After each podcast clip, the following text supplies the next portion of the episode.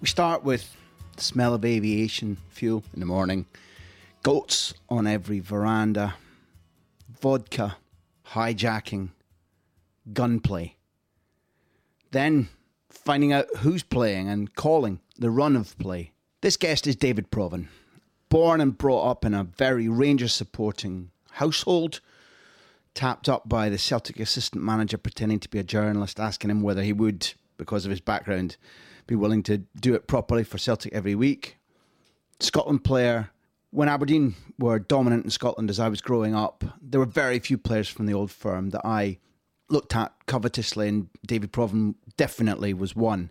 Davy Cooper, Bobby Russell, McCoist, but for sure, Davy Provan, an extremely gifted and hard-working winger who was very evidently a brilliant crosser of the ball and really intelligent on the football pitch. Liked him then, like him now. You'll know him as Sky's just about principal co-commentator. Certainly, in my view, the best, most acerbic, clever with his words co-commentator in uh, British televised football at the moment. I think it's really remarkable and a testimony to his ability and his quality that a man who never played um, for a big English club has been gradually promoted through the ranks at Sky and is now doing the very biggest games in what is a multi-billion pound industry. Kudos to David. I hope you enjoy our chat. Uh, I certainly like listening to him. I, I find him a very forthright, bright, likeable man. A man who I've seen handling himself pretty well in a Barcelona karaoke bar. Again, kudos to David for that one. We finish talking about Willie Henderson and Jimmy Johnson. Throughout it, there are anecdotes about Walter Smith, Tommy Burns, Big Sam. But at the end, his memories of playing against Vicente Del Bosque in Real Madrid captivate me, as they've always done, as he always does whenever he speaks. Ladies and gentlemen, recorded in the Hotel Duvan in Glasgow's leafy West End. Lovely, elegant place, Hotel Duvan. You maybe once knew it as One Devonshire Gardens. If you're going to Glasgow, stay there. Davey, thanks for all the memories, and thanks for being, I think, the single best co-commentator who's able to explain his art in this podcast. And um, a good football man. Listen on, people. Listen on.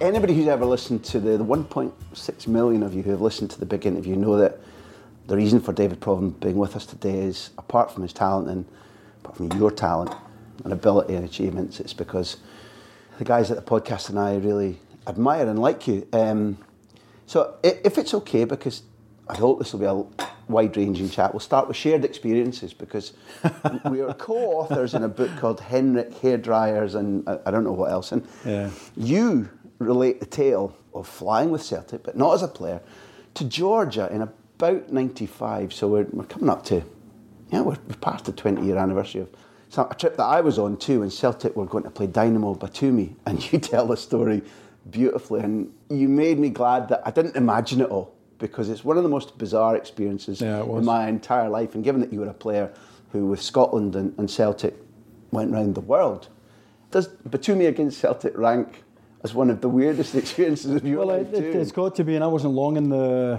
the media business, and we flew, I think uh, I think I'm right in, in saying we flew from Glasgow to Istanbul. Istanbul, that's right. Yeah. And then we had to use the national carrier to get into Georgia, or so Fergus McCann told us. We had to use the national carrier.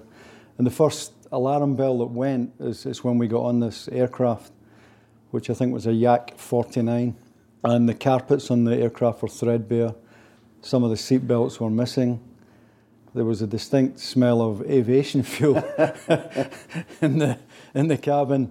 And eventually this thing somehow managed to cough and splutter up into the air, at which point the veterans of the Scottish media demanded the drinks trolley. Out came the, the drinks trolley and drinks were taken. And if I remember correctly, there was quite a bit of turbulence. Oh, that was. And a lot of concern that this, this aircraft might actually stay in the in the air. And eventually the captain appeared with the, the gold braid, the, the captain's peaked cap on and the gold braid and the epaulets, and came walking down the aisle, trying to reassure people. And my dear friend, no longer with us, Ian Archer, one of the great Scottish sports writers, asked the captain if he could have a moment, and the captain came over to us and Ian said, uh, dear boy, as was his opening gambit on those occasions, he said, uh, this aircraft, he said, is this ex-Aeroflot fleet? And the captain said, uh, ah, yes, ex-Aeroflot uh, fleet, very good aircraft. And Ian said, uh, how old would it be? twenty-five, thirty years, very good aircraft. Ian said, and what about the engines? Pratt and Whitney? To which Sergei replied, not Pratt and Whitney, but very good copy. so, so at that point, large ones were ordered all round again. I'm very glad I was up the back of the plane not yeah. hearing all this, because you described it, you called it a yak, but I mean, I think the engines were yak power, and we got yak sandwiches, and it was the seatbelts either came away in your hand, yeah. the chairs were all rocking and shaky, and the carpet was, was curling up. And I think, being optimists, you think, well, that's the worst part over. and and we've heard in advance, my memory is that somebody told me, Bitumi's really beautiful. Geographically, it stays with me. It, it's a little bit like Monaco in that it's a, a big curved horseshoe, isn't it? And it, you're dead right. It sort of tumbles down to the sea, the, the Black Sea. We flew over it last year, and we were out with uh, Scotland and Georgia and flew over it. It's now a very upmarket uh, really? resort. But um, but when, when we were arriving there, to put context for those who are listening who have not heard any of this before, just before we arrived, they tried to blow up Edward Shevardnadze. I That's think right, he was the president. Yeah. president. We'd been warned that there was a cholera epidemic. And even they were kind of the least of our problems, because it was sort of a grubby, lawless, strange... What yeah. were the strangest or the most unpleasant things that happened to you while you were there? Because I had a few. It was... Um, we stayed in Hotel Sputnik, if I remember correctly. And I, I remember, think you do. I remember the day before the game, we went a walk around the hotel, and I've never seen such a poor, impoverished place in my entire life. Yeah. I remember seeing a, high, a block of high flats where there was a goat on every veranda. That's where the locals got their milk. It did kind of startle us as we... As we oh, yeah, it was, it was it pretty was... pretty humbling uh, yeah. sight, the whole place. Yeah. There were buses abandoned by the side of the street because they had no diesel. Yeah. The thing that genuinely sticks out to me is there were giant, great big oxen just ambling in, yeah. the, in the oncoming lane. Yeah. It was a bizarre thing. We eventually re- retired to the hotel swimming pool with a kind of patio area outside the hotel. It was very warm. It's a beautiful uh, climate. So we, we gathered round the swimming pool. There was no water in the swimming pool for some reason, but we gathered there anyway, and a few drinks were poured, and the next minute, this huge Mercedes, this vehicle that was like something out of The Godfather, uh, all of a sudden arrived, and the guys in the black Versace suits got out with the shades on, and they sat opposite us. And a couple of minutes later, a bottle of the local vodka was sent to our table. On the label was uh, Shevardnadze, who was the president. Shevardnadze's vodka. President's vodka. So they invited us to toast the president uh, and toast Batumi, which we did. We then sent a bottle of scotch over to them, and within an hour they had joined us. They, they were the local mafiosa, probably. They controlled Batumi or had a very good handle on what was happening. It got a bit raucous through through alcohol. And one of the one of the Celtic fans, there were a couple of Celtic fans who joined us, got a little bit out of order and a little bit of aggressive, mm-hmm. and started pointing the finger into the chest of one of our guests, at which point mm. he stood up and pulled a revolver out of his pocket and pointed it at this little guy's temple and said, sit down, please. Please sit down. At which point, Aye. No all bets were off. Aye. No, I didn't know it had gone Tarantino, but I do remember... The, the players talking about bug-infested beds. Um, yeah. I remember that there was, quite nearby, there was shelling going on amongst other republics. Armenia, the Armenians and the Azerbaijanis were at war at that time. And, and you could tell, couldn't you? Yeah. It was bizarre. It was... And, and Celtic go and win the game, and, and what, what will stick with me is, again, you learn when not to breathe out and say, oh, well, that was a bit of an experience, wasn't it? Because, again, confirm my memory, because it's a bit of a haze. We, we, I remember we get to the to the plane, we go on the plane, we sit there for a chunk of time until it emerges that we're, we're not being allowed to leave. Well, I, I remember the game itself because my microphone packed in after ten minutes. Oh, sorry, Dougie McDonald's, who was commentating for Radio Clyde, yeah. I was co-com. Dougie's microphone packed in after ten minutes, at which point he has to take my microphone, and I'm out the game, so I've travelled all this way to do ten minutes work, at which point I became a spectator. But after the game, you're right, we got back to the airport and they wouldn't let us leave. They said we hadn't paid our telephone bills at the stadium, which basically was a, it's a bit of blackmail, wasn't it, yeah. to, to get more money off us. I think they asked for, was it one hundred American dollars a head? I, th- I think it was a chunk of money. It.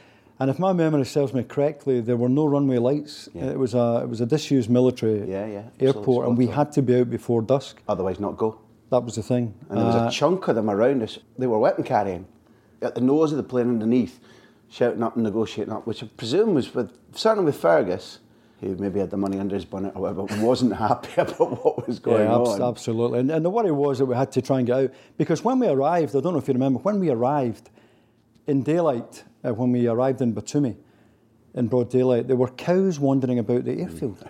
Now, clearly the, the pilot landing had a visual and, and could see if there was a, a cow on the, on the, the runway. But going out, by the time this thing revved up to get off the ground again, it was pitch black. Heaven knows. And I remember careening down that runway thinking, I hope there's not a cow at the end of this runway that we're going to hit. Have they got luminous paint in Batumi just wow, to identify where the cows are? And as as we took off and in the climb, you could see the, the flash fire in the mountains. That's what I remember. You can see the, the fire lighting up the mountains as, as they shoot. And you can see them going either way. Yeah. And you're like, well, it was, uh, pilot, let's, let's steer left. Never been so glad to, to see Istanbul in all my life as, as I was after. But it, it's, it's like, I mean, I think we can be reasonably unapologetic for the fact that these experiences become characterful. I think it's part of the reason, if you're not playing or managing, that when you go around the world, these are good tales to take back. I think they're life-enhancing, so long yeah. as, you, as long as you come away with your life. But they'll contrast, absolutely, with the experiences that you've got now, and the reason, the main reason that we were very, very keen to talk to you, because not only have you done, I think, twenty-one years solidly with Sky? Uh, ninety-five, yeah, so that would be, yeah. So your twenty-first year is beginning, and, and you know, you're, I think, an elite columnist who says accurate things fearlessly and with good expressions, and you began at Radio Clyde. But what fascinates me is that I remember when I was friendly with Gianluca Vialli, and when he was sacked, we spent time, he gave me an interview in his house, and he said, well, what I'm going to go and do now is I'm going to go back to Italy. I want to give to Italy what Sky has done for the British game, because he says, well, I've been here, I've seen the way that Sky is opening up football and how they describe it, how they break it down, yeah. the analysis, and it's changing how people consume it, and it's making people more educated. He said, my country's impoverished like that, we're better at football, we're more scientific about football, but our our criticism is all like, the defending was rubbish, the referee's crook, and he said, I'm going to go back and do there what Sky. And I think that you're part of exactly how that's kicked on hugely since then. In my view, it's an honest view, in that particularly when you're co-commentating, it's a difficult art. Well, how did you approach the art of co-commentary at a big Premier League in terms of what your objective was?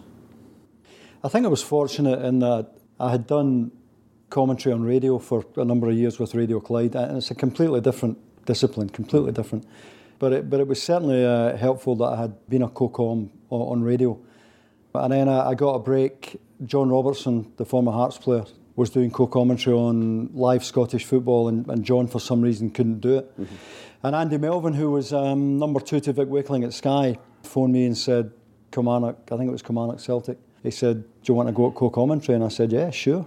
And that was the start. I, I remember doing it that night, and kept the, the, the gig for Scottish football, and had been doing it for a number of years, and ironically enough, got the call from Scott Melvin, who now produces the live uh, football for Sky, asking me if I wanted to, to do... My very first game was, was Queen's Park Rangers Newcastle. I got a call on a Sunday night from Scott. The, the, somebody must have called off, and I went down on the Monday and did that. And that would be... That'd be four years ago that I've been doing the English Premier League live football, which obviously was a big step up in terms of the demands and the audience and the pressure, if, if you like. It's a bit like playing. Mm-hmm. I think you have good games and bad games. I'm probably my own worst critic. I'm very rarely happy with, with what I do during a game. You, you know when you've had a, a decent game, and you know when you've had a poor game. If you've had a wrong call, if you've called something wrongly, yeah, I suppose you beat yourself up about it. And I think most of the co-commentators are the same. There are times where you've got to stick your neck out. And if a replay comes in that shows you you've been wrong, it leaves a pretty sour taste in your mouth. You know? Th- that's understood. And this is where I want to intervene, because I'll stick my neck out without naming names. Across the media, I'm not talking about Sky, there are ex-professional footballers or ex-managers who don't add what you add. And in my view, that will very often be that when there's an action and it's been called by the commentator, and we've all seen it.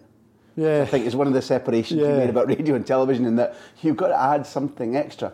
What I hear often are things that will make me clearer about why something happened, what should have happened instead. Mm.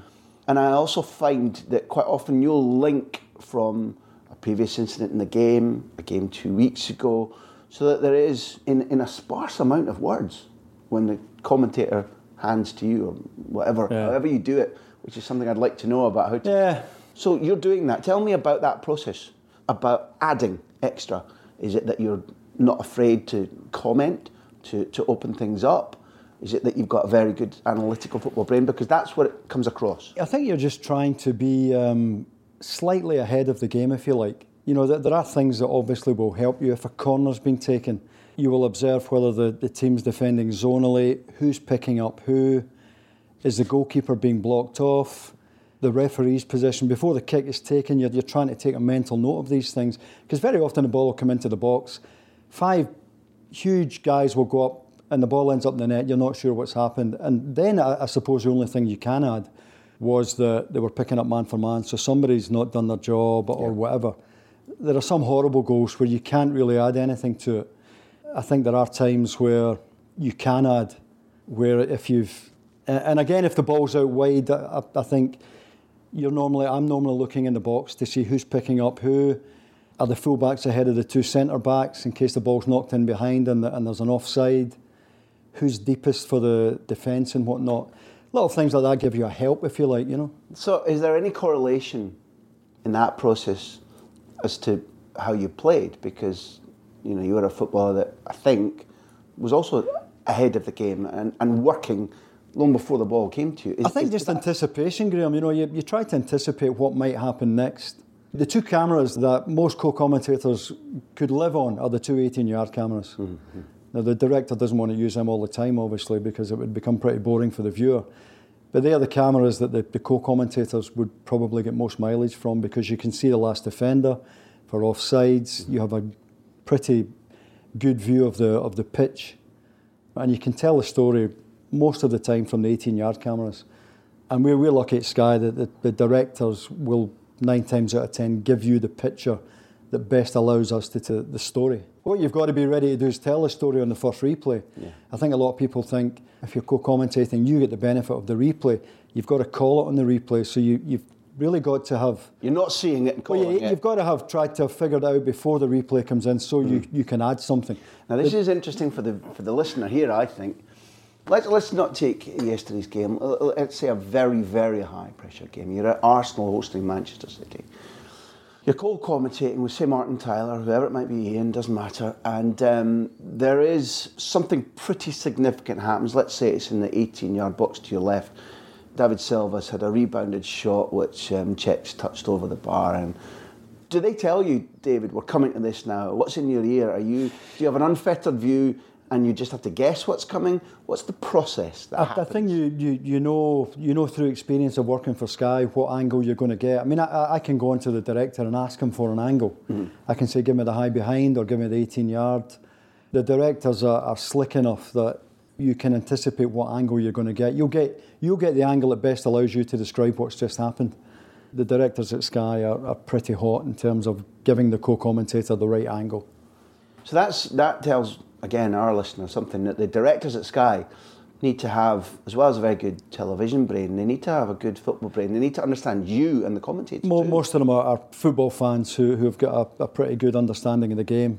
Most of them are football fanatics. Mm. But practically everyone who works for Sky, you, yeah. you'll have come across them. Yeah, they're all football nuts. I've come across very few people who, who aren't really right into their football. So when this process is happening, is your head ever crowded with noise? Yeah, yeah. I mean, one of the biggest um, obstacles for commentators, I think, is P A systems. I mean, I remember doing a, an Everton-Manchester United game with Alan Parry. It would be the first game of the season, two seasons ago. It was a game that Marwan Fellaini outjumped Michael Carrick for Everton's goal. Everton won one nil. And before the game, and there's a, a huge speaker at Goodison Park that faces the television gantry. And Alan Parry and I, the, the studio had handed over to us. Alan was trying to do the teams. Team graphic comes in. Alan's doing the teams. I then come in after the substitutes, because we then highlight a couple of players. And this P A system was just so loud. You couldn't hear the, the director. Nice. You were just going on pictures. You, you had no cue. And we were just going in the pictures we could see. You could not hear yourself think. And that, that's that's when it becomes, it can get a bit tricky, if you like. And when you talk about a gantry, what, what again not everybody will know is that you can often be right in the midst of quite a noisy stand. Traditionally, you'll probably be in the main stand, so it's not like being behind a goal. A television gantry is, if I'm not wrong, is, is got a, an eagle-eye view. It's quite high up yeah, yeah. in the roof of a stand sometimes. But you will be surrounded by people celebrating a goal or shouting at the referee. And again, what comes across, and I'm trying to gauge whether it's a deliberate thing or it's just natural from you, is that your delivery is very measured, which I think is a benefit in that commentators maybe need to inflect their voice and rise and yeah. show their excitement. But what comes across, again, without gushing too much, is that you come in with quite a... It's a Sean Connery, James Bond. It's like... But you, wow. you pick things off without getting hugely excited. And Gary Neville used a phrase here is that he avoids hyperbole. Because if you say that this guy's a genius, then yeah. what about the guy who outplays him ten minutes later? Or right. this is the best game ever. How do you plan for your words? What do you do? Certainly when when I began, I found myself just through excitement, and you were talking about the atmosphere in the stadium. Mm. And I think the atmosphere in the stadium can affect you as a, a commentator. Mm-hmm. I, I genuinely believe that. If, you know, if the ground is noisy, yeah. and there are grounds that are very, very noisy, and I think it, it becomes a discipline that only comes with time, where you can try and detach yourself a little bit and just remember to try and keep a, an even pace about what you're saying. I mean, I, I think initially, when I started working in the, the English Premier League, I was speaking far too quickly, and I had to consciously try to slow ah. down. If I was sitting here with my pals, having a West of Scotland discussion, very few people in England would understand what we're saying. We do speed up a little bit. We, when, we do. When we're excited. So, so there had to be a conscious effort in terms of, of trying to slow down so that the rest of Britain, if you like, not just the West of Scotland, can understand what, what I'm saying. Well, the delivery uh, comes across, I think, clinically, and I think it adds... Just like there's a, a myth in England, people say that some Scots get ahead because we can sound aggressive or menacing or convincing or whatever yeah. it is. There's something about our accent that seems to work. But I also, it's my feeling that there's an authority in what you say that goes beyond simply calling things well or being ahead of the game or making a viewer say, well, I didn't notice that. I wondered if that was deliberate or if that was natural. Because you do speak with authority. I think that's something whereby my feeling is that apart from earning a wage, when you're on it, and my feeling is you want to excel. We all want to excel. I mean, I, I think the authority thing maybe is a bit of luck that that's just my... Seriously? Yeah, I, I really do. I think that's just my delivery. I think you should always try to, to be emphatic. I work with broadcasters like, you know, Jerry McNee, Archie McPherson, people like that. And I think it's important that you, you sound as if you believe in what you're saying. I think if there's if there's doubt in your voice, I'm not sure the viewer wants to hear doubt. He's looking to the commentators for, for an assured view. He's not looking for doubt. No, but again, we're not in this podcast to call individual people out, but there are ex-pros who I hear telling me what I've just seen over and over again, yeah. and they make a living out of it. That's the obvious one. When I, Andy Melvin uh, hired me, he said, tell me something I haven't noticed. He said, the commentator is there to tell the viewer what has happened. You're there to tell the viewer why it happened. And that, I think that's the best distinction between a commentator and a co-commentator. And there are times, as I said, Graham, where ball comes into the box, it's in the net, you don't have a clue who scored, it's a horrible, messy goal, and they are a nightmare for commentators mm-hmm. who have to identify the, the mm-hmm. scorer as quickly as possible. Mm-hmm. As a co-com, sometimes you do end up saying the, the bleeding obvious, if you like, describing the bleeding obvious. Mm. But other times, you've, you've had a good steer, you've maybe looked up the pitch, it's who's picking up who, and something will happen, and you've got a good idea of why it happened. And they're the if you get it right, it's it's very satisfying if you if you get it right. What opportunities to add to your research do you get from maybe people you know in the game or when you're at a ground? Like for example, it'd be quite interesting for me, for those who listen, to just understand the, the routine of a match day, how you get to the ground, what happens. The commentators, obviously, when I went to England, had I had no contacts in England. I had one or two because there, there were Scots down there, like Davy Moyes, mm-hmm. one, one or two different Scottish managers. And I could phone David and go into his room at Goodison before a game if, if I went in early enough. He would mark my card in terms of how Everton were going to play. He was good enough to give me an insight into how he thought the opposition would play, which is a great steer. you know, you're getting inside the manager's head, you know what he's looking for. So to be able to impart that knowledge during the broadcast, I think it's priceless. Yeah, agreed. You know, to, to tell the viewer what David Moyes is trying to achieve today. Yeah, yeah. Um, and he's also given you a good steer on how the opposition are going to play. But by and large, the commentators in England, Martin Tyler, Alan Parry, Rob Hawthorne, Ian Crocker and all the guys, they have very long-established contacts with managers. Mm-hmm. And most of the time they will get the team well before kick-off. Mm-hmm. And that's a great advantage mm-hmm. if you have the team in the shape. A, we can get the graphics right at Sky. Yep. And B, as a co-commentator, it, it gives you a good idea of what they're trying to do once you see the shape. You begin to think through where there might be individual battles, yeah, whether the formations ab- give an advantage. Absolutely. Are they playing three central midfield players? Are they, are they trying to choke the midfield, or are they going to be more expansive?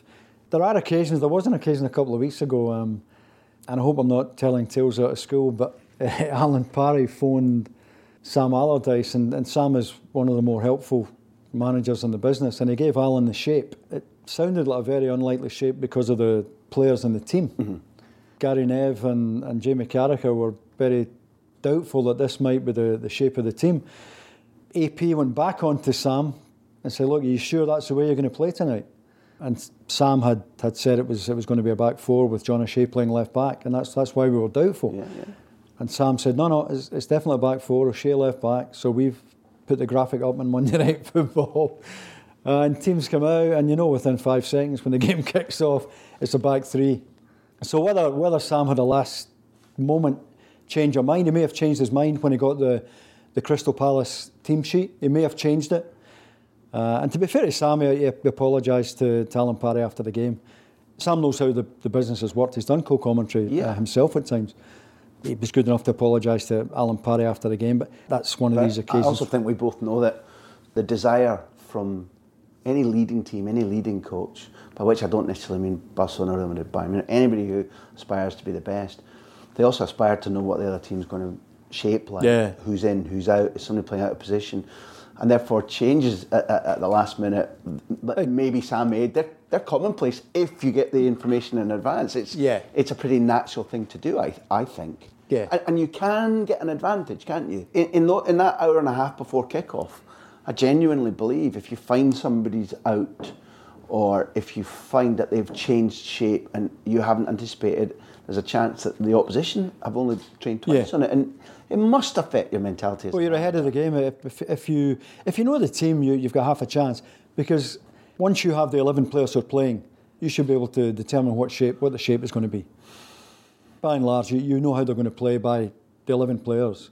Uh, and if if you're ahead of the game, if you've got the team before the game, you're, you're ahead of the game, if you like. And one, you know, one of the one of the biggest compliments I had when I was doing the Scottish live football was that at a time when Walter Smith and Tommy Burns were managing on opposite sides of the, the town, I could phone Walter Smith, and Walter would give me his team, knowing I was a very good friend of Tommy's. Yeah.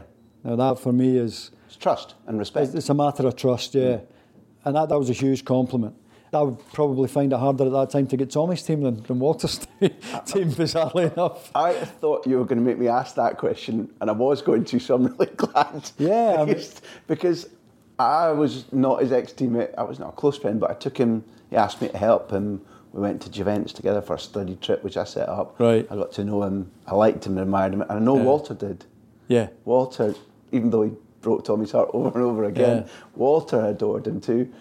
But Tommy was much a jumpier man than, than yeah. Walter, was less sure about his eleven, and he made me smile because those were those are strong memories of before I left Glasgow, and I would have thought Tommy might have been more, might not have even known his team. Oh, no, I know, I know, and, and now, now and again, you know, I would go to, to Tommy and, and say, you know, can you can you give me a steer, can you give me a team? And he would say, uh, have you got the you got the Rangers team? And I would say, yeah, I have. He would say, well, can you give me a steer? And I would say, Tommy, I love you, I love you, you know? to bits, I love you to bits, but it's more than my life is worth. Exactly so. And that, that trust now, now and again has broken down.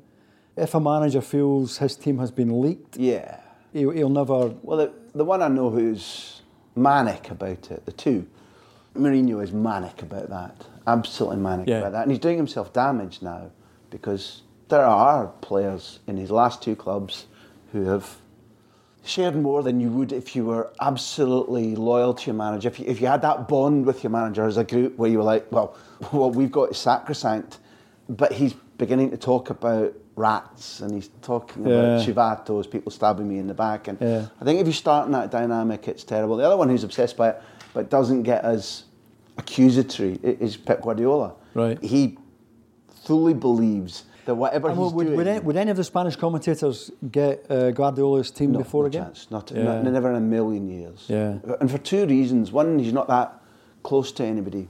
But also, w- without me speaking for him, really only what maybe he's shared and taught me, so I'm not speaking for him, just relating what he said, that he is so detailed in his preparation. He's, he believes so much in getting a competitive advantage for his team, whichever his eleven is, whichever club it is, from his own planning of what he wants to do to the opposition, yeah. that even giving any of that away strips right. something back in his view. I can understand that.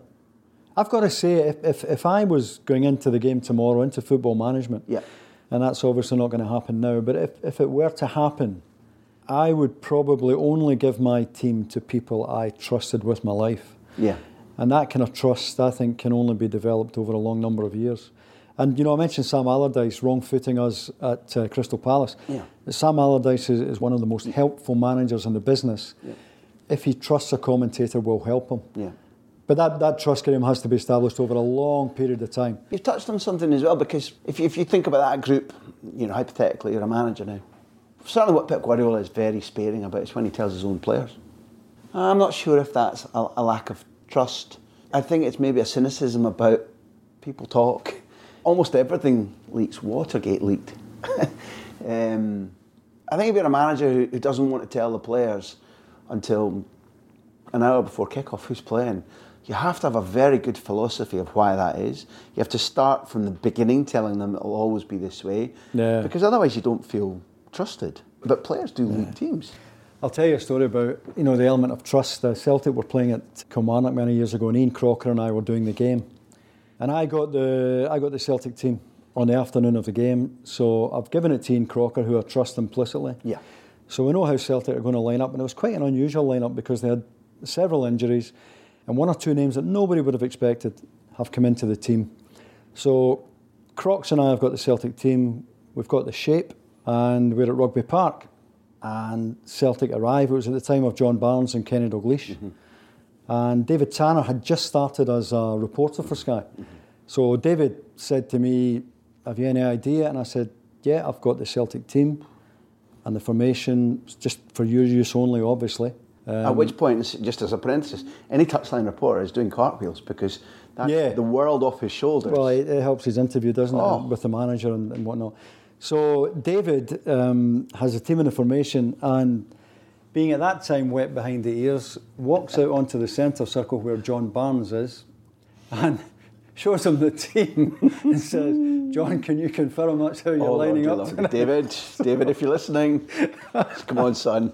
So Celtic draw the game, and after the game um, Kenny and John Barnes won't let them go into the showers after the game until until they find out. Somebody puts their hand up in terms of who, who leaked the team to Sky. Mm. And the next morning, and I knew it was going to happen, the, the phone rang and it was Tommy Boyd tearing my head off, which I had to take on the chin. But mm. it was a salutary lesson. Well, can I, can I, the world is based on equilibrium. So can I say that Tommy is one of the reasons that I believe that I might enjoy this profession, because when I was working for the mighty Green Final in Aberdeen, one of my first jobs, probably in the eighties, the man who, who encouraged me to try and talk about football at hospital radio, so your co-coms on Clyde ring a small bell for my tiny little jumble sale work in the eighties on hospital radio, commentating on matches. Damien Quigley said to me, oh, there'll be work for you. And the Green Final in Aberdeen, run a weekly column on the Old Firm. Phone up Tom Boyd, he'll speak to you. I was like, you know, is L S D still freely available in Greenock? Hello, Tom. Um, it's it's somebody you've never heard of, working for the Green Final. No problem at all, said Tommy. Of course I'll chat about the game, yeah. no worries at all. And I have to, it would be outright wrong of me not to recall that this guy who'd played at Chelsea, who captained Scotland, yeah. who was a super captain, nice man, said to me, oh, I'll talk to you. Nah, that, I thought, in those days, that, that eighties, I thought that was special. So, Tommy, a little hello from both David and I. um, so we've got to we've got to jalousing the teams, the Machiavellian art of getting the team on match day. And you're in the club, and you talked about when you first went down, that match day was without a lot of contacts because your life had been spent mostly in Scotland. Yeah, that's probably changed. You're now face of Sky. You're important people. Sky fund a lot of the Premier League, and, and presumably now, from that point onwards, as you've arrived and maybe have, I haven't got the teams, you're, you're beginning to prepare, you're an hour, two, three away from kick-off. What's the schedule? What's the countdown? What's the minutiae of that? The, the great thing is that I will know what games I'm doing a month in advance. So given the, the wonder of Sky Plus now and Saturday night football and Sky Match Choice football, yeah, where you, you can tape any game you want, yeah, I will... Whatever game I'm doing next Saturday, I will be taping this Saturday. Mm-hmm. So once you've seen the, the teams, obviously you do a bit of research in terms of injuries and how it might change, suspensions, but I will always have seen the teams that I'm about to, to do. Always will have watched their previous game and had a good look at them. Mm-hmm. I'll know who's injured, who's suspended, who's likely to come in. Mm-hmm. And if you can get a, an, an early steer on the team, mm-hmm, and most of the Sky commentators are well enough in with the managers, mm-hmm, that they will get the teams early, then you you couldn't be better prepared by the time the, the game kicks so off. So what do you do? Sit down and think or chat, or from the moment that you've got the teams to, to when you're sitting, for example, when do you need to be sat in the gantry? What's the, you know, the countdown to kick off? I, I usually go up early and, and just watch the warm-ups because, um, yeah, you know, sometimes players get injured in the warm-up. Yeah. And that in itself is a, is a story. I'm usually in the gantry minimum, usually at the ground, I try and be there three hours before kick-off because there is work to do for Sky Sports News. Yes. There's always a, a cross. Which the, means you on the pitch, yeah, with a microphone. Yeah. And the Sky Sports News studio will hand to you and say, well, today... Yeah, I... hand to a reporter and we do a couple of minutes on the game. To preview it. Yeah. Usually in the gantry an hour before kick-off, watch the warm-ups. Can uh, you detect mood? Do you think sometimes, it, if you've done a team several times over a couple of seasons and you watch the warm-up, can you detect mood and touch and who's looking I, good? I think you know the mood in terms of the, the last few results. You know what kind of shape they're in mentally, you know, depending on the last few results. I think what fans mean is that if they're at a game early, they will watch the warm-up. Yeah. Oh, he, they're chatting, they're not chatting, he, yeah. he's not hitting the target. Does any of that matter much from your own experience? Not really sure. I mean, uh, I'm not sure you can take much from the body language in the warm-up. No. Okay. I think perhaps recently, unless there is a, a clearly unhappy dressing room, and Chelsea, I think, is a very good example of that, mm-hmm, in, in recent times, where I would argue that the body language of the players was pretty obvious, that they, they weren't happy at their work. And I think we saw the, the contrast at, at Crystal Palace yesterday, where a Chelsea team seemed to have the weight of the world off their shoulders and were expressive again and looked like Chelsea. Crisper, intense, they were yeah, at it, they, yeah. they loved their work again. Whereas previously, it didn't, didn't look, look it right. didn't look right. No. So then, off we go, and the match begins. Are you finding your rhythm, and does it matter who's beside you? Because each commentator is different, and there's no point in hiding the fact that, you know, I would say the same to you and I did to Gary, but Martin Tyler, who I know and has told me great anecdotes and, and was at the, the football tournament that erupted everything for me in nineteen eighty-two in the World Cup, and yeah. enormous stories about working for I T V then, what that was like with Big Jack Charlton. But he's a superlative commentator. Yeah. And you've now begun to work with him as much as with Ian and with Alan Parry as well. How do you tailor what you do compared to who's next to you? I think you, you tailor it according to their style, if you like, their tempo. And they, they have different ways of doing it. I mean, Ian Crocker and I worked in Scottish football for years. You, it's almost like a husband and wife. I knew when he was going to stop talking. Ah, okay. I knew instinctively. And he would know instinctively when I was going to stop talking. Mm-hmm. I mean, the golden rule is a co-com, you know, when the ball's gone into the box, the co-com has to shut up. You don't talk over a, a possible goal. Yeah. Um, you, you've got to make sure the commentator's in charge if there's chance of a goal. But basically, they all do it differently. They all do it clearly. They all do it very well, or they wouldn't be there. But they're all they're all different, and I think There's you no become tap on the shoulder when one of them wants you to come in, or no. Are you looking? Are you talking? Sometimes to... there's a bit of eye contact. Nah. Sometimes there's a bit of eye contact. But I, I just think you, you come to know when they're finished, if you like. You know, when a goal is scored, some commentators will wrap up pretty quickly and let you in. Some commentators are more expansive, and you just get to know through working with them when you come in. It's useful if it can become natural that when the goal is scored or an incident takes place, the commentator doesn't go so far that he's actually taking away what you're preparing to say, because yeah. then you're left kind of high and dry. I think most of the commentators they are know. They're savvy enough to know. And generous enough. Absolutely. Yeah, okay. Absolutely, yeah. I mean, now and again, you'll crash each other. And that, I think, tends to happen when you haven't worked with a commentator. You find you're, you're crashing each other.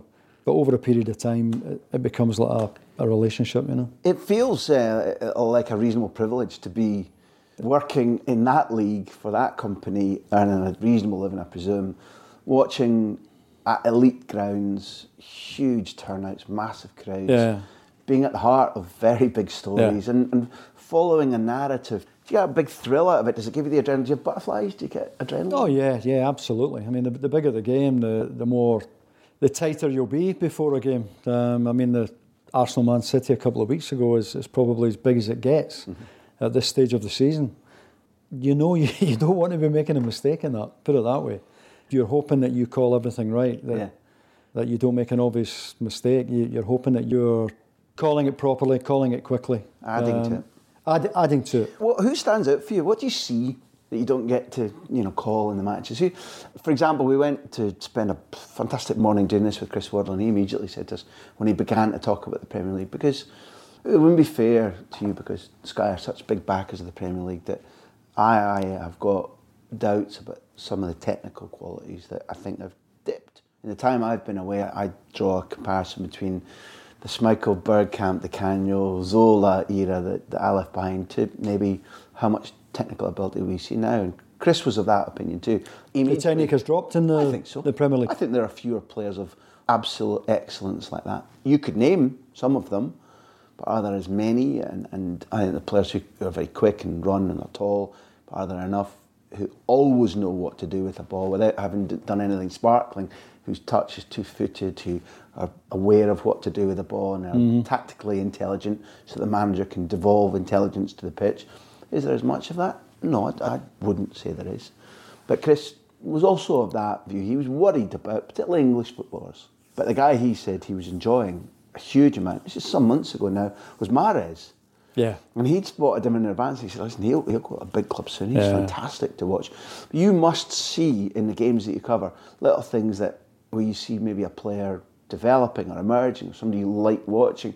What are the hidden corners of the quality that you see in the Premier League that you enjoy? Well, I think Mahrez is the obvious example. I mean, these guys, Igalo at, at Watford is, is another. And I think it's always refreshing to, to see a guy who hasn't cost a lot of money. Yeah. all of a sudden come into a very, very demanding league and become a star. A bit like Moravcik when he arrived at Celtic. Oh, God, yeah. The difference between Moravcik and Mahrez is that Mahrez is twenty-four. Yes. Lubbo, I think, was thirty-three when he arrived in Scotland. There was there was no real value for Celtic. Mahrez will go for a lot of money. Mm-hmm. I still think, I mean, I think the European results would suggest you're right and that perhaps the, the top players, mm-hmm. technically, mm-hmm. there are fewer of them now. European results would dictate that, I think.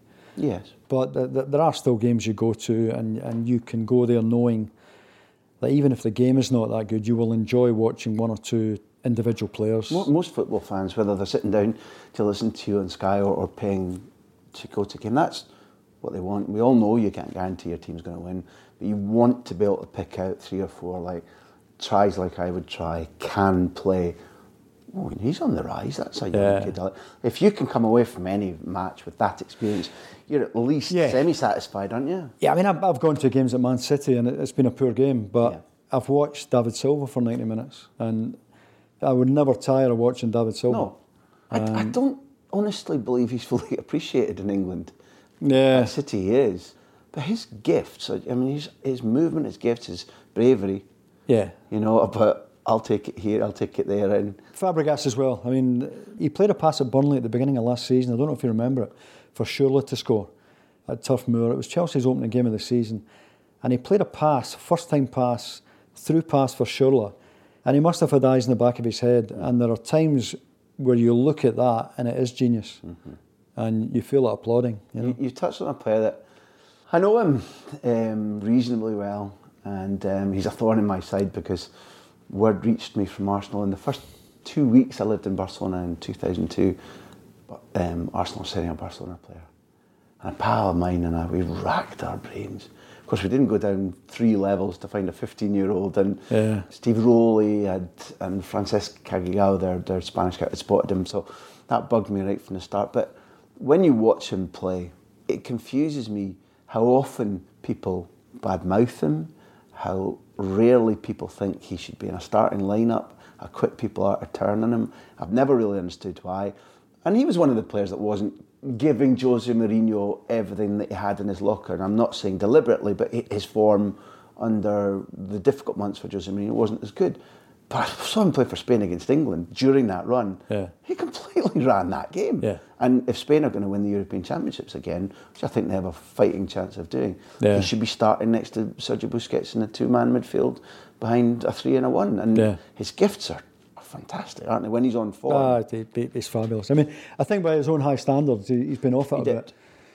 One, you know, now and again, you, you see him hit a pass that nobody else has seen, nobody else would see. Mm-hmm. Quick-footed too. I mean, I think his, his little touches. I mean, he, he played as a striker. Did he really? When Spain won the European I'd... Championship. Right. You know, that this false nine. Yeah, false yeah. nine. Yeah, Dabrowski yeah. put him up there for Spain, and yeah. they won it, and he scored, and, and that's quite a remarkable footballer. I think that's unusual to be able to yeah. do. I'm going to cheat now because you, you threw me a line. The remarkable passes and says Fabregas. It was a dud pass compared to, if I can take it back to Wembley, uh, nineteen eighty-one. um, there's a bit of a, a melee around the Scotland box, and there's a couple of hacks clear. Yeah. I don't know if maybe your boot was on one of the hacks clear, and the ball comes to your feet in the centre of the Wembley. But give me some context, please, for people who are either English and don't want to remember this, or Scottish and didn't see it. Well, when are we talking about, and w- what's your background before that moment when the ball drops to your feet? Well, it's Scotland, England, home internationals. I had never seen Wembley, far less played at Wembley, and Jock Stein told me the night before the game I was playing, hardly slept that night, got to Wembley. And sometimes I think you can burn up too much energy and nerves. And that was a day where I felt tired from the, the first whistle. I was really struggling to get a second win. Normally you get a second win mm-hmm. in a game within ten minutes. Really struggling. I spent the afternoon chasing Kenny Sansom, good player, who was just motoring up and down. Yeah. And I hadn't really taken part in the game mm. until that moment, where I found myself midway inside the Scottish half on the right-hand side of the pitch. Joe Jordan came short for it, screaming for it, but I saw Steve Archibald making a long run. And that that was, was my favourite pass, if you like, something with a little bit of bend into the channel, in behind, I think it was Brian Robson. It was Brian Robson. It, it was. But give people who haven't seen this, the things that come to my mind is, number one, the state of the pitch. I think I'm right in saying the Horse of the Year show had been on Wembley not you, long you've before. Done me that, like Kipper. I was about to say it looked like Horse Guard Parade. I yeah. didn't know that. Yeah, because oh, it was a heavy pitch. Yeah, tufts of turf. As yeah. if there's been a family of moles trying to come up and see That's the right. game for free or something. Yeah. So you, you, it's not the ideal passing surface. No, it, it's not. Anyway, I've, I've had a really poor afternoon, and I've got one chance to redeem myself and, and find the right pass. And distance of pass, do you think maybe? I'm saying thirty metres. Yeah, maybe yeah, maybe thirty metres, yeah. It's a, it's a uh, big pass. To be fair, Joe Jordan, I think, it might have been Alvin Martin he took short. Pulls him. Pulled him short, and, and Stevie read the pass. Yeah. It was a bit like Costa's run for Fabregas. It was beautiful, yes. yes if the yes. forward goes early, it makes it easier for the guy to see the pass. Before we talk about what happens next, what's the technique of that pass? I, I genuinely mean, given that you've always distributed the ball well, what is the technique? I think you you just, I mean, the expression is you wrap the inside of your foot around it and just leave as much leather on the ball. If if you're going to spin the ball, you've got to leave a bit of leather on it. Suppose you hit it like a draw shot in golf. When you hit that draw shot, are you, once you realise Steve's made down, are you looking at him? Are you looking at the ball? Where are your eyes as you as you actually make contact? Oh, you you, you see the run, obviously. I, I noticed that Stevie was on his bike, and it's a case of just trying to trying to give him something to run onto. Because Stevie was quick, and I, I know if I knock anything in behind, there's a chance he might get onto it. And if I may say so myself, the, the weight was God. was right on the money. And and Stevie was very clever, very That's, clever. Whoa, because whoa, whoa, whoa, whoa, whoa, whoa. If there's any inference that that wasn't a penalty and Brian Robson didn't pull him down it, cruelly, then I reject well, it. Stevie put himself in a position where Brian Robson couldn't make a clean tackle. no, he gets yeah. across the front he of him. He comes into him, yeah. Brilliantly. Yeah, yeah, yeah. And the referee, who was Robert Wirtz, I think, I think it was French, described by Laurie McMenemy after the game as a flash Harry. Not that England were bitter about the penalty award. Yeah, pointed to the spot, and, and we had Robbo, we had John Robertson, who who just didn't miss on the big occasion. No, he didn't, did he? He was didn't a miss. Hell of a footballer. Yeah. Given that that was your first Wembley experience. What about the periphery? What about the, you know, the goal moment when it goes in, the final whistle, the post-match? Just give us the privilege, because good as we are, well, you're, you're, that hasn't happened to us yet. It might in the future, but it's you're, share. You're, you're aware that it's a huge box that's ticked on your C V. Oh, God, to play for Scotland at Wembley, first of all, and, and to play in a winning Scotland team at Wembley. To make a goal with a is, gorgeous pass. Is, uh, is obviously huge, and that was the year that Ted Croker, I think, tried to ban the Scotland fans from Wembley because there had been some trouble. seventy-seven, I think, the Scots took the goalposts up the road with them. And some of the pitch, I think. And some of the pitch. So the English F A, with some justification, tried to make sure tickets only went to the home fans. Were there any of us there? My God, we came out the tunnel that day and it was it was a sea of yellow with uh, lion rampants. It was like a Scotland home game. I know it's a bit of a cliche, but it was. There must have been fifty, sixty thousand Scots there. Mm-hmm. It was uh, amazing. You should have, um, not that I bear a grudge at all, but you should have spent more of your playing career supplying Steve Archibald. Because I believe that just about the point that Billy McNeil signed him for Aberdeen, you, in a fit of madness, turned my glorious club down. Yeah. And didn't move from Kilmarnock to Aberdeen. Am I right about that? No, I, I could have signed for Aberdeen as a sixteen-year-old. I was playing for Port Glasgow Rovers, and nobody had paid any attention to me as a, as a player, and all of a sudden I've hit a very rich vein of form and I ended up with quite a few scouts in the house, one of whom was Bobby Calder. Oh, what a man. The famous Aberdeen oh. scout. Willie Fernie was here, the Kilmarnock manager. My dad, God bless him, said to me, look, don't go full-time. I was very tempted to go to Aberdeen. I wanted to be a full-time footballer, always had wanted to be mm-hmm. a professional. My dad said, go part-time with Kilmarnock. If you're good enough, you'll get your move. Mm-hmm. So I, w- I went to Kilmarnock and eventually, of course, went to Celtic after that. Mm-hmm. Billy McNeil did say that when he was at Aberdeen, he tried to buy me. But at that time, there was no freedom of contract. So no. you, could, you couldn't move. There was no transfer windows. There was no freedom of contract. The club could keep your registration. So even when your contract had expired, you couldn't move unless the club You, you, you touched on a it. subject that, it just by fluke, um, I, I was sent to John Matt Bosman's house. I'd said to my boss, there's a story here, and I was sent there. And I ended up ninety-five in, in his parents' house where he'd moved. He sold all his belongings to pursue his fight against this, and the phone went and it was the judgment. I was in his house yeah. or his parents' house with him interviewing, and the day the judgment came wow. through, which felt then as if somebody was looking after me, because journalistically that was a big experience and a big story. We're celebrating the anniversary of that. It's probably the first time I've talked to somebody who's mentioned that they were affected by that. The system was criminally wrong, even if Kilmarnock didn't treat you as as he was treated in yeah. Belgium. The system was just outrageously unfair. It was, it was. I mean, I think, uh, but for the contractual situation in those those days, it would have been a really good advantage for me to have had a profile in England before I started working as a commentator yes, in England. Of course. And don't get me wrong, I have no regrets at all. I mean, I'd had a decade at Celtic, which were, were wonderful. There, there was a time where I could have gone to Arsenal and where Celtic just weren't prepared to let me go. Mm-hmm. You know, in hindsight, I, I wish I had tried English football at some stage. Maybe not necessarily at the time they tried to get me, but certainly at some stage. Mm-hmm. At minimum, it would have given you something to think about, because you were a player of enormous ability. I suppose if you're going down a historic club like Arsenal, you feel confident that you can do something. Whether you would have chosen to leave Celtic or not, you didn't have that opportunity at all. No, I, I didn't. I mean, it was we were playing Aberdeen in a, a League Cup tie, a game in which Steve Archibald scored uh, a hat-trick uh, against Celtic. And Terry Neal was at the game. Mm-hmm. And I had one of those nights where everything went right for me. And got, got the phone call, was tapped by Arsenal. And I remember John Clark, who must have got wind of it, coming up to me in the training ground at, at Celtic and said, oh, is a man from Northern Ireland been on to you? And I'm pleading all innocence. I said, I don't know what you're talking about, John. And he gave me that knowing look, and he said, look, he said, if we sold you now, the supporters would burn the stand down. He, he said, forget it, you're, you're not going anywhere. How close was that to the time? Because did Terry not also sign Charlie? He did, yeah. Did he, he signed Charlie in, what, eighty-three? Yes. That would, this would be seventy-nine. Oh, my word. This would be September, October, seventy-nine. At, at a point when they'd just played a few months before in the Cup Final, I presume, and we lost three to right. Manchester United. They so beat Man U, didn't they, Alan Sunderland? They beat Man U, yeah. Sunderland scored, correct, thank yeah. you for, for Arsenal fans, I'm sorry. So they were a leading, leading club rather than just a historic yeah, they, club. Yeah, they were a big club. It's funny, you're very good at this, David, which is the reason we invited you in the first place, because John Clark was going to come up. The media are terrible buggers. They'll phone you up and tell you lies. Um, there's a publication, we have a lot of listeners outside Scotland, and nobody outside Scotland have ever heard of the Weekly News.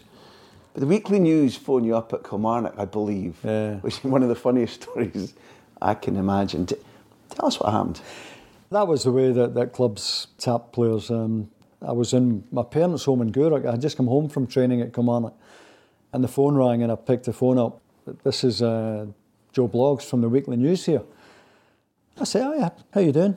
I just wondering uh, how you're getting on at Kilmarnock, what you think of the, the game in, coming up on Saturday, blah, blah, blah. And after a few minutes, uh, it's actually John Clark um, of Celtic here. And I'm not sure whether it's a wind-up or not. He said, it's John Clark of Celtic. He said, uh, we're aware of your background. We're aware that you were brought up in a Rangers household. You're a Rangers supporter. We just want to know if we come in for you, whether you would sign for Celtic. And and I said, well, absolutely, I would sign for Celtic. I'd love the opportunity to play for Celtic. And was, was very, very excited after that phone call. It, it took some time after that for the move to come off. Celtic offered Kilmarnock money, they wanted more. They just sold Jim Stewart, Gordon Smith, Ian McCulloch. They didn't need the money.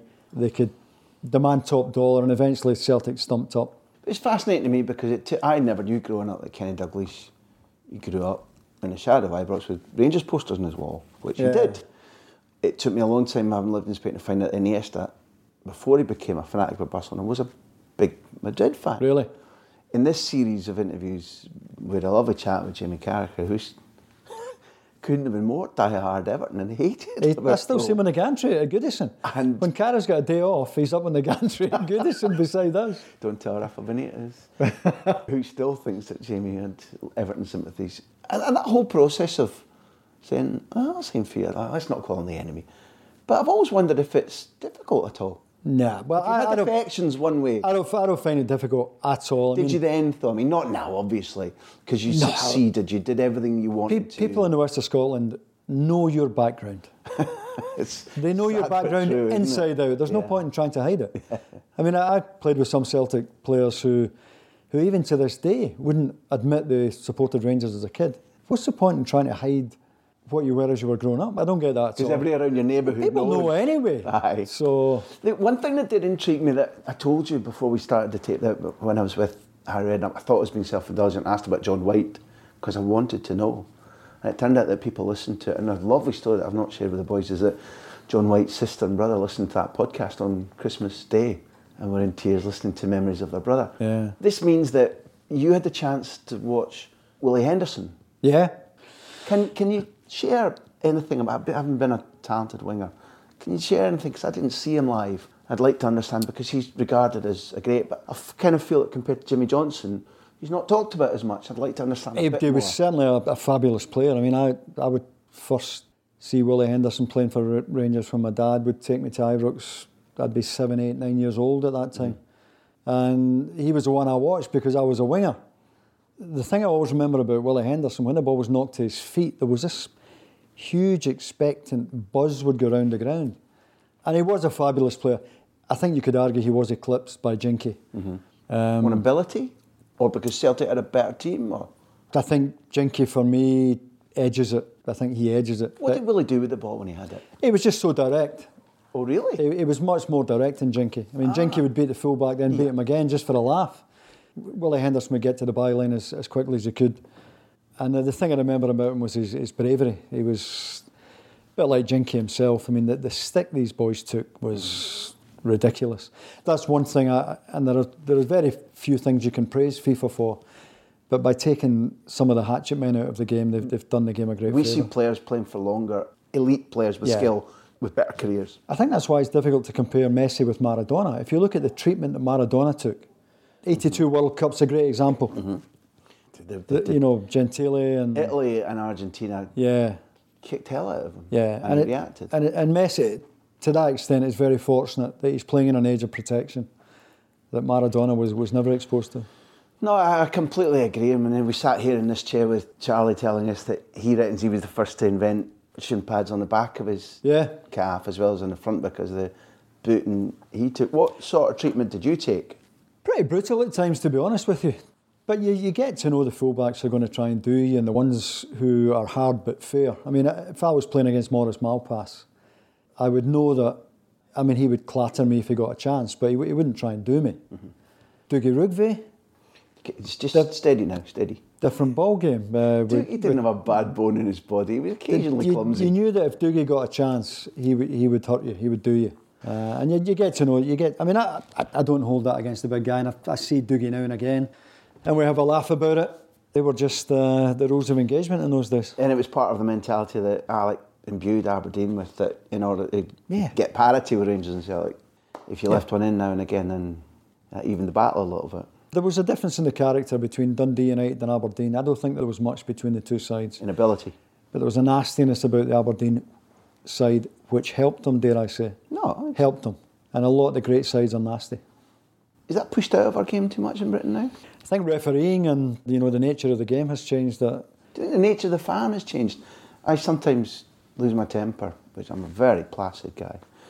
Particularly on social media, where I hear, I see guys who are maybe eighteen, nineteen, twenty, twenty-five, saying, that's, that tackle's a shock, it's a leg break, yeah. and all that's happened is he's clipped a boot as he goes for the ball, and there's a foul in it, and you're like, you've got no idea. Yeah. That could be somebody's career, and you're like, that's yeah. unbelievable.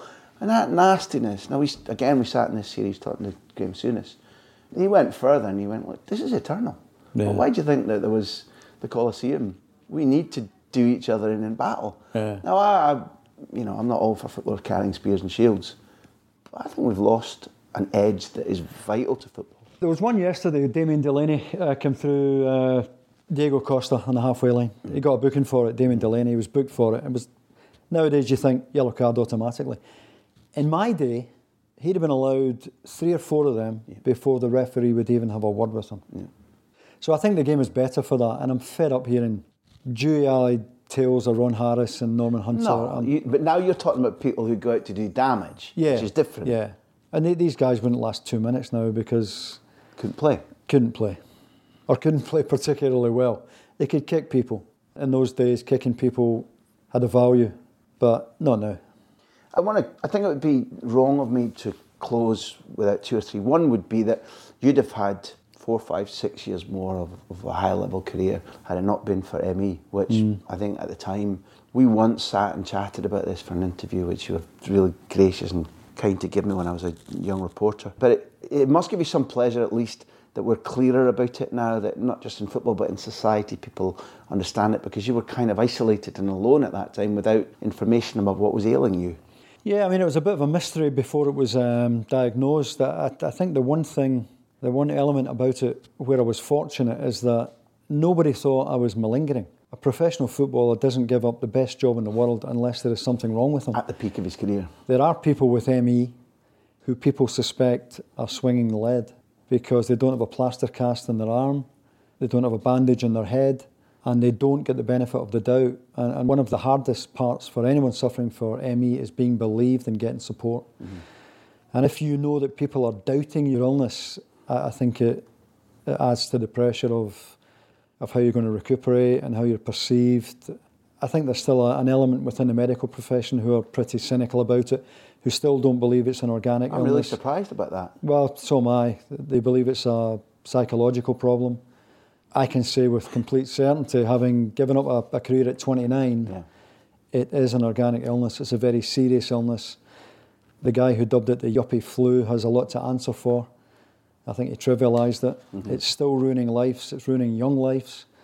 And I hope I live long enough to see them find some kind of cure for it. Mm-hmm. Did it leave you with an extra drive to do well in what came later? Did it, in some small way, gifted you the need to, to keep working and do this job that gives you a lot of satisfaction? I, I don't want to be dewy-eyed about that at all, because I'd rather probably, you'd had six, it, seven years more. Ironically enough, I think M E helped me get into the media. I, I got into the media early. My plan was to, to go to Australia. Eventually, I had played in, in Sydney in nineteen eighty-five. Yeah. Tommy Docherty got me fixed up there. I'd been out for most of the season with a hamstring injury. Got to the end of the season, and I was just getting up to speed when the season finished. And I went to Davy Hay and I said, look, I want to go to Australia and play the Australian season. I had relatives out there in, in Melbourne. Mm-hmm. And Davy said, well, I'll phone Tommy Doc, because he managed Sydney Olympic. Tommy Doc, God bless him, got me fixed up in Sydney Olympic. Really good deal. Went out there, played, did them a, a, a really good turn. And the owner of the club, Jim Pettinellis, said, look, when you're finished in a few years' time, you come out here, wind your career down, you can coach the club, you can manage the club. And that at that time was my long-term plan, to go back out to Australia with my now wife and start a new life. M E changed all that, knocked it sideways, and through M E I got the chance to go into the media, because although physically I was very poor, I could still speak, mm-hmm. had a reasonable grasp of the language. And through that, Paul Cooney at Radio Clyde gave me the chance to go into broadcasting at, at Clyde, and everything else kicked off from there. Well, the evidence of us having asked you to come and share your time with us generously today says that, in our view, that's been a massive success. And I want to close, if we've got five minutes to close, which I think we do, we want to close on an up for both of us, because writing books is just a pain in the butt. It's long and it's slow, and you phone somebody up and they give you a wonderful story, and it lifts you, and you say, right, I'm going to finish this chapter and I might make it through to the next one. I did that with you one day, and it allows us to talk about one of your great games. And the phone call was about, I remembered that you must have played against the current Spain manager, Vicente Del Bosque. Yeah, I did, yeah. When Celtic were in the European Cup, they drew Real Madrid, they were epics. He's, I think he's probably, in my opinion, going to coach Spain to the title again this summer for three in a row. And he says he's going to retire. And I wouldn't mind marking the end of this just by going back and saying that you were champions of Scotland and you drew Real Madrid, and with a particular focus on Del Bosque and what Billy told you about him and what you thought of him, but also that first leg in Glasgow. Tell us your memories of that. Tell us some stories about that, Tahi. I still remember where I was when I heard the draw for the first time. That, that's how big it was. It was big. I was driving over the bridge at Glasgow Airport, over the river cart. It's one of the cart. I don't know whether it's what colour of cart it is, but it's a river cart. And I can still hear Richard Park saying, we have the European Cup draw and Celtic will play Real Madrid. You know, I was part-time with Kilmarnock probably a year previously, and the thought of playing against Real Madrid was, it was mind-blowing. And I think it was a sixty-seven thousand sellout. I think the Celtic safety certificate would only allow sixty-seven thousand, although I think there might have been a few more somehow in the ground that night. And I remember they, they played in all blue, which didn't go down with the Celtic crowd. And for the first fifteen minutes of the game, I don't think we saw the ball. Peary, Laurie Cunningham in his pomp at that time. And I remember Del Bosque getting the ball at one stage in the game, and we were swarming all over them like wasps. I mean, you, they talk about the high press now. We knew how to high press. And Del Bosque got the ball in, in midfield, and he, he walked with the ball. He, he found this little pocket of space, and he literally walked five or six yards with the ball, and it was almost a message, as if to say, you will not knock us out of stride. A message to his team as well. Mm-hmm. Look, we can just play at our tempo. Never forget that. If I remember correctly, Billy talked to you about the Madrid team and picked Del Bosque and said, look, look fast. Yeah, yeah. He said he, he can run. He, he said, which was and it, which was true. Which was true. He said, but he's Van Hanegem, Baxter oh. type, any range of passing. Sure, he almost chipped Peter Latchford in the second leg in the Bernabeu. Yeah. He almost chipped him from about forty yards. Very early on in the game, if my memory's right. Big Peter got back to get his hand just under the bar and get it over. Yeah. But, uh, you know, to, to beat Real Madrid that night, I mean, that that's... Which you did, two nil. Beat them two nil. I think we only had a couple of chances all night and, and took them. And we, we go to the Bernabeu, and I, I could never prove anything, but I, I think the referee must have had a, a Villa and the Costa Blanca after that game. Listen, I'm an Aberdeen fan. I don't carry a green and white supporting card. And I watched it, and, and there were strange decisions yeah. at, at a time when Madrid and big clubs like that could, could certainly influence people. We were almost at half-time in that game. We, we were nil nil. We were on the back foot, but we had, they hadn't had a clean chance the whole game. And he gave a free kick for Peter Latchford overcarrying, which was very unusual. You know, there was a six step, step six, six steps. Step. He reckoned Peter Latchford had taken seven steps. I mean, an utter nonsense to give that. So they've got a free kick inside our box. We managed to get it clear. They got a corner. Cunningham hit a beautiful corner over. Carlos Santillana took Peter Latchford right out of the game and into the back of the net. And the referee gives it. And there's one hundred twenty thousand at the ground, and you can imagine how that changes the complexion of the game. They've scored right on half-time. Yeah. I'm not saying we were a better side than them. They were a better side than us. But if we go in nil nil, it's a different game. And they still only squeezed through, if I remember correctly. I mean, it's three two in the end, but... I think Bonito scored the third. He did, did yeah, yeah. He's no longer with us. No, died in a car crash. Sadly, Laurie Cunningham as well. Uh, no, I mean... Well, if you think about it, Johnny Doyle. Yeah, no, I... I Laurie Cunningham, Juanito. Tom. Yeah. Tommy, who was, who was a yeah, great Tam. man and, and inspired a lot of affection in me. It's... I don't know, we're, we're doing this very near to the start of twenty sixteen, so maybe that gives us an excuse to say that we do these kind of things, we talk about these kind of things for those who've gone, those who are listening to the big interview who didn't know any of this before. Yeah. And it's our dearest wish that some of those who listen to your excellence on Sky go, oh, player, eh? No. And we, we applied the same logic to Charlie too, and I think it's not nostalgia.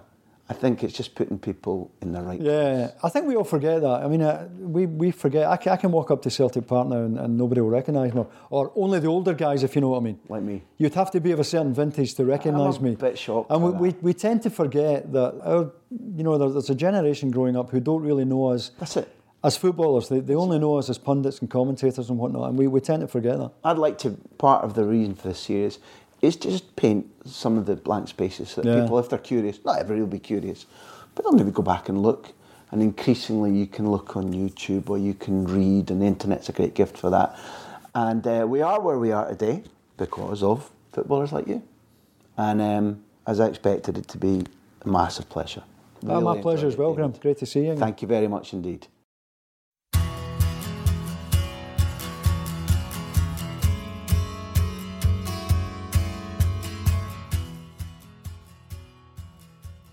One of the fantastic things about having you guys as our audience is that you allow us to go into areas that maybe are unexpected, some abandoned meanders, and you stick with us. Now, I'm aware that because of my age, because of my nationality, not all of you will have seen or enjoyed that wondrous pass of Davies at Wembley on the Horse of the Year parade, Wembley turf. But believe you me, it's going to be on my Twitter feed so that you can watch it. Um, also on graham hunter dot t v, where I urge you to sign up for the mailing list. It's completely free, and all it means is that we'll keep you up to date with all the blogs, all the content. We'll allow you via the graham hunter dot t v website to ask questions for our upcoming guests. Get on it now. We're here still talking to people like David Provan and upcoming Peter Beardsley, Gary McAllister, because you backed us on Kickstart. Thank you very much for all of that. And some of you backed us more strongly than others. And that means that the shout-outs this episode are for Roddy Graham, Simon Perry, and Ivan Henahen. So Roddy, Simon, Ivan, if you were in Spain, thanks for being our socios, our main backers. Some of the guys who said, we'll show you how much we want the big interview to continue. Loved it. Thank you. David's been a great guest. There are more to come. Stay with us. You're, you're part of an audience that's now one point seven million. That's the number that I've downloaded the big interview. In the background, you can hear that David Bowie's playing, a bit of sound and vision. Bowie died recently, affected me greatly, and it's because of people like him who took risks and who were creative and who decided to be curious about things that everybody who's creative decided to do their own thing and take their own risks. This has been a good one. The original idea was from Backpage, Martin and Neil, Neil White, Martin Gregg. Thanks for the creativity, the original idea, the organisation, the backing, and the time you spend on it. Alex Adey makes sure that everything's in its place. She's our sort of Pep Guardiola in terms of positional play. She's the woman, he's the man. Beer jacket, you beauty.